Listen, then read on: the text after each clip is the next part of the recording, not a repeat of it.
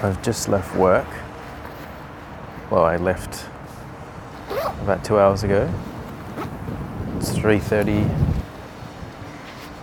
on a Thursday afternoon. Today is one of my half days, and we had performance reviews at work today. Now, I've decided to take a walk around the city to record this episode. So, I'm using a little, a tiny microphone, and but there is, yeah, there is going to be a bunch of traffic noise from time to time. So I'll try and keep things fairly quiet, but yeah, I am in the city.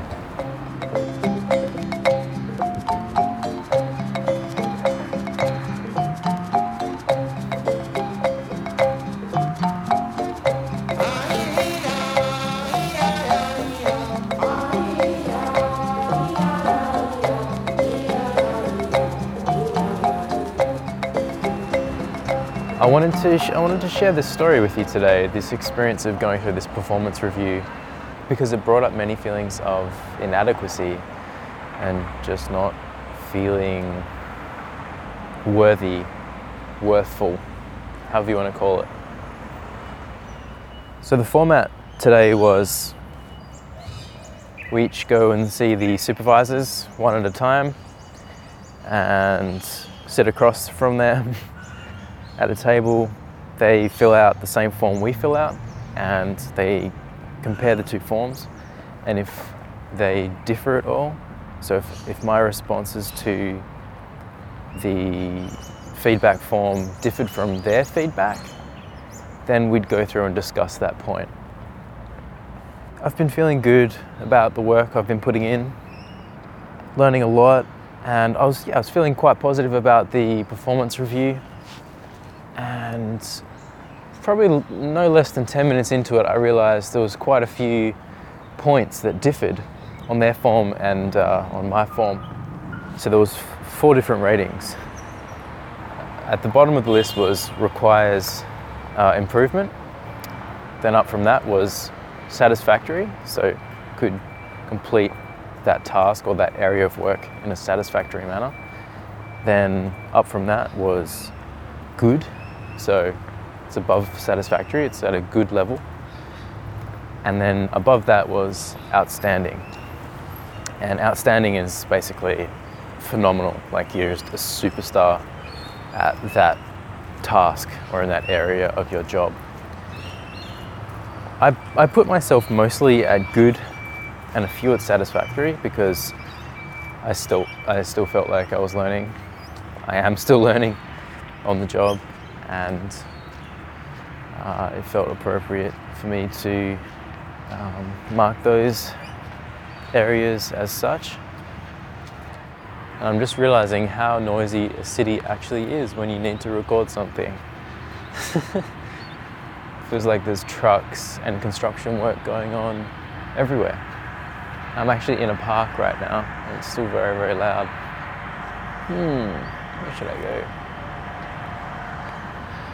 So, our ratings were different, and they had marked me as, uh, in a quite a few areas, as requires improvement. Um, completing tasks on time, that needed some improvement because I hadn't been uh, so aware of the tasks that needed to be scheduled before they came up. And my role as a producer, that's a really important thing to stay on top of. Now I knew there, I knew it wouldn't all be positive feedback, but uh, I didn't expect to rate in the requires improvement section because I've been putting in such such an effort at work. Um, retrospectively, it kind of makes sense. I've been two months on a job that requires skills that I haven't haven't had formal training in. They were cool about it. They weren't mad. And it, it really, the messages I was getting from them, it wasn't a huge thing to them that these areas required improvement. They're well aware I've just started this job. I've been two months there, and um, they even noted at some point that it seems I'm right on track. right where I'm meant to be, given how long I've been at the job. So they weren't unhappy. They just said this these areas require improvement. And I went into shutdown mode and I basically f- felt this coming on. They were saying things and I I couldn't even hear what they were saying. Like I heard the sounds they were saying but the content of what they were communicating to me wasn't being processed. So at that point, I could feel I was going into this shock mode, shutting down. It's happened many times for me before, a lot as a kid. Um, I was familiar with it happening. Uh, right now, I don't know why it comes to me, but sitting down, trying to get through my maths homework at night in high school, I was never so natural at maths. And the parents in the room wanting the kid to just understand how to do it, getting a bit more tense, a bit more frustrated. The kid can feel that, the kid being me, of course. And I was getting more tense because I desperately wanted to work out how to do it, how to work out the maths problem, and more so to ease the tension and the stress coming from the parent and how much of a big deal it seemed to them at the time. That was, that was a very similar feeling. The only difference is they weren't getting stressed or freaking out at all, and I could see that. So I brought myself back to that moment and I realized I wasn't hearing what they were saying. They were actually giving me feedback on other points of my role at the company. I wasn't hearing it. I wasn't listening. I couldn't I couldn't hear it. So I just decided to say, "Whoa." I said, "Hang on, I'm just processing everything that's been said. Could you repeat what you what you just said?" And that felt really good. I felt like I stepped back into my power and I, I acknowledged that I was having a hard time internally. It's like, well, okay, I'm not listening anymore. But instead of just sitting there and passively nodding along and being like, oh crap, they're like, I've really messed up in this job, and sort of letting that uh, shut down, passive feeling wash over me and, and become um, the main feeling there, instead, I asserted that hey, I'm, I'm not hearing you right now because there's a lot going on in my head. Can you repeat that last thing? And that felt great. And they had no problem with repeating that. And they weren't mad, they weren't angry, they weren't frustrated like I would expect a parent to be, which would correspond with the reaction I was having of feeling quite shut down or quite concerned about the feedback I'd gotten on uh, particular areas of my job. And they repeated it, and I took the feedback in. I started to take notes down on the areas that they wanted. So I was, it was, felt like a more of a proactive process in really accepting their feedback and, and coming on board with them instead of seeing them as telling me I was no good. Right at the end of the performance review, they said, That's it. Is there anything else you want to talk about? I said, yeah, there's just a few things. I ran over a couple of points related to my role and just clarifying a few areas I wasn't familiar with. And then I said, I just want to make sure I've got everything, all the feedback you've given me correct. And I ran over all the major points that they'd given me feedback to improve on. Just going over those points again felt like I was telling myself, felt like I was really owning that feedback as mine, really taking it on board and not being control, not, not being under the influence of feeling like I was just worthless and needed to improve. So those steps where I really asserted myself, they were they felt very productive and snapped me out of feeling like just a little kid basically, a little kid who just messes things up and just needs to try harder. Why is it that I so readily diminish or feel like my self worth, my sense of worth, my level of worth drop when that happens. And I've been reading The Gifts of Imperfection by Brene Brown, and she is a shame researcher. She's done a lot of research on why we feel inadequate. Oh my god, there are dolphins uh, in the river. I just saw two dolphins breach the surface about 30 meters away from me. Thank you, dolphins. That was really nice. Oh, yep, saw them again. Oh, they're just a bit further away now. Wow. Oh, wow. There's about three of them.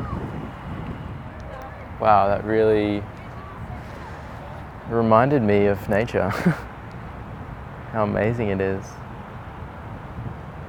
I feel I've been very in my head while telling this story. I it's coming coming across in my voice. It's very sort of commanding and seeing those dolphins just relaxed me a bit. I don't know. It was really nice. Thank you, nature. I was talking about Brene Brown. Yes, yeah, so she's a shame researcher and she makes a differentiation between guilt and shame. And shame is about who we are as people, our value, how we feel about ourselves, our self esteem. And guilt is about the things we do, the actions that we take. So, early on in childhood, where we fuse our actions with our self worth, when we get the feedback from a parent that's very, you know, say in the case of the uh, maths example, Ben's just trying to get the maths done or understand the maths, but that turns into Ben trying to stop the parent from having a having a tantrum. It sounds a bit backwards to me. Um, but in that example, the feedback coming from the parent is you're not doing the right thing now, right now, and it's making me angry.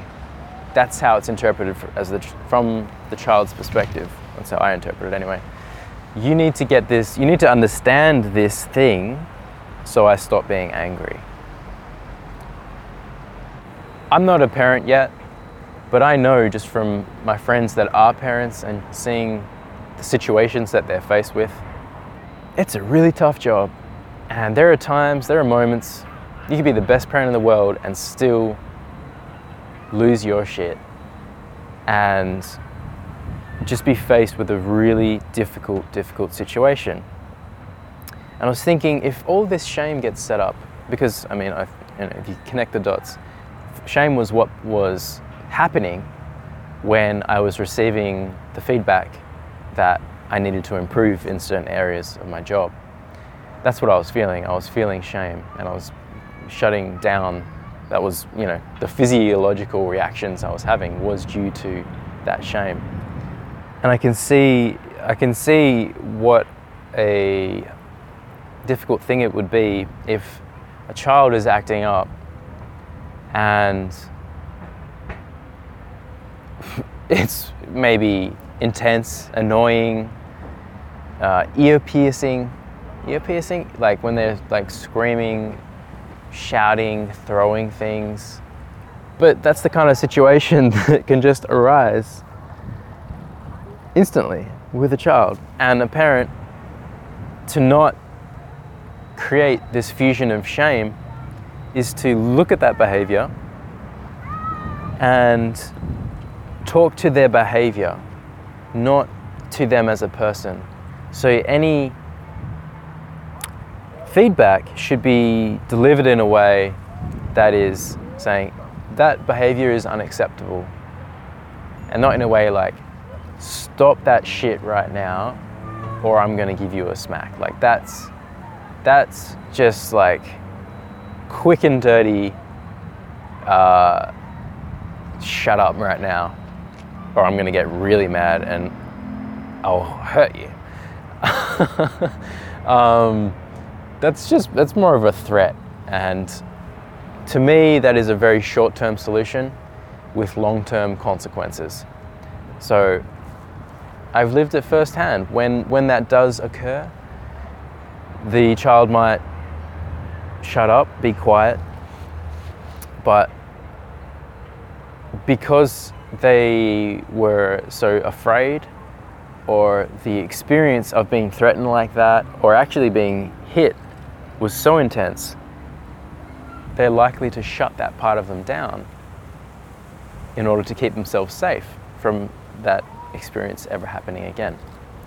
So that's the long term consequence of the short term solution of just saying, you know, shut up or I'll make you shut up.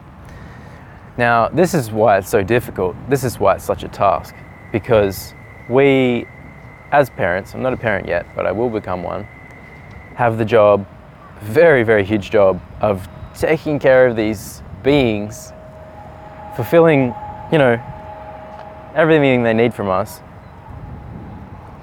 and being cool when they're really not being cool at all and just throwing their shit at the wall, screaming for no apparent reason. And we're like, cool, that might trigger some stuff in us, and we might have to try really hard to not respond with unproductive behavior and potentially cause the child to shut down parts of themselves that um, are naturally arising. And something, something I realized for myself as I was going through a lot of self help material and, uh, and therapy is that kids are often shouting, screaming for a reason. It's not just to be loud, it's not just to be annoying. There's some other reason behind their actions. And that's that reason is the part of them I want to talk to when I respond to their behavior. Because if I just if I just take them at face value as just why are they screaming? Don't they know it's annoying? People don't scream in public. I don't scream. Why are you screaming? They don't have any concept of the social etiquette that we have become used to. So it once you realize that, once you see that, once you become aware of that, it's easy to see, oh, okay, they, they have no idea. They have no idea. If they have no idea, how can I uh, punish them? How can I yell at them? How can I scream at them as if they do have an idea and they're really just being annoying? Yeah, so it's when we, when we react, I'll try and wrap this up. When we react like that, that's when we create this, that's when we let them know you are not so good right now. And it's really likely for them to come away feeling shamed. And like, that part of me, no good. Shut that down. Too excited, too happy, too exploratory, whatever it is, shut that down. Whatever I just got that negative feedback from, shut it down because, yeah, that just brings a huge scary monster that comes after me, could potentially hit me, cause me pain, cause me suffering. I don't want that, shut that down. So we, we don't want to experience pain. So if pain comes from that area, pain comes from how we express ourselves in that way, we shut that down. Now, I'm not asserting that parents are meant to get things perfect, it is just not a possible task. It's my hope that when I have kids, I'll be able to talk to my kids' behavior and just let them know, hey, that's not acceptable. If you keep doing that, we'll have to take you outside. We'll have to take you home. Um, I did that. I did get that kind of parenting with my parents. Actually, there were only a few times when they were stretched thin by work or lack of sleep that there were some not so helpful reactions coming my way. And those, those are the moments where shame got created. Those are the moments where I associated what I did with who I am as a person, my value as a person. Something else I'd like to share is it's, it's amazing all this came from just this performance review today at work. Something I've realized is that when I'm feeling critical of other people, I can always find some leads pointing back to myself. And what, what do I mean by that? The thing I'm not tolerating within another person, the thing I find annoying, the thing I want them to be better at, if I take a look at myself and I ask myself, do I accept that behavior inside myself? The answer is usually always no. I don't accept that behavior or that characteristic about myself. And that is the root of why I don't accept it in other people. So if a child is just being themselves and having fun playing around and we're getting annoyed, there's something going on inside us that's saying, you should not be yelling so loud right now because it's affecting me. I can see the connection between what my parents have accepted in themselves and the behavior they have accepted of, uh, from us, and also what they haven't accepted in themselves and the ways that's come out in their reactions to us. When I say us, I, I mean me and my sister. And I can see the work that I need to do, all the things I don't accept about myself, all the ways I criticize myself, put myself down. That is me perpetuating the shame cycle. That is me not accepting those parts of myself. And what I'm saying here is that I don't do that because I've been told that love and affection goes away when you are that way. And sometimes even pain and suffering comes when you are that way. So I've shut those parts of me down. This is the journey I'm on. This is the journey I'm sharing with you. I can see that the way to not shame my kids and as a result have them shutting down parts of themselves is to accept the parts of me that I feel should be better or improved in some way. That doesn't feel like such an easy task across the board because there are some parts of me that I have a hard time accepting. And there's really no reason I shouldn't accept them. They're not crazy behaviors, they're just ways I am. I feel like I'm losing a little bit of focus right now. I have to go and meet Julia at a different train station to where I'm at. Well, I'm not even at a train station, so I first have to get to one and then go and take a train to where she is. But uh, thank you. Thank you for listening.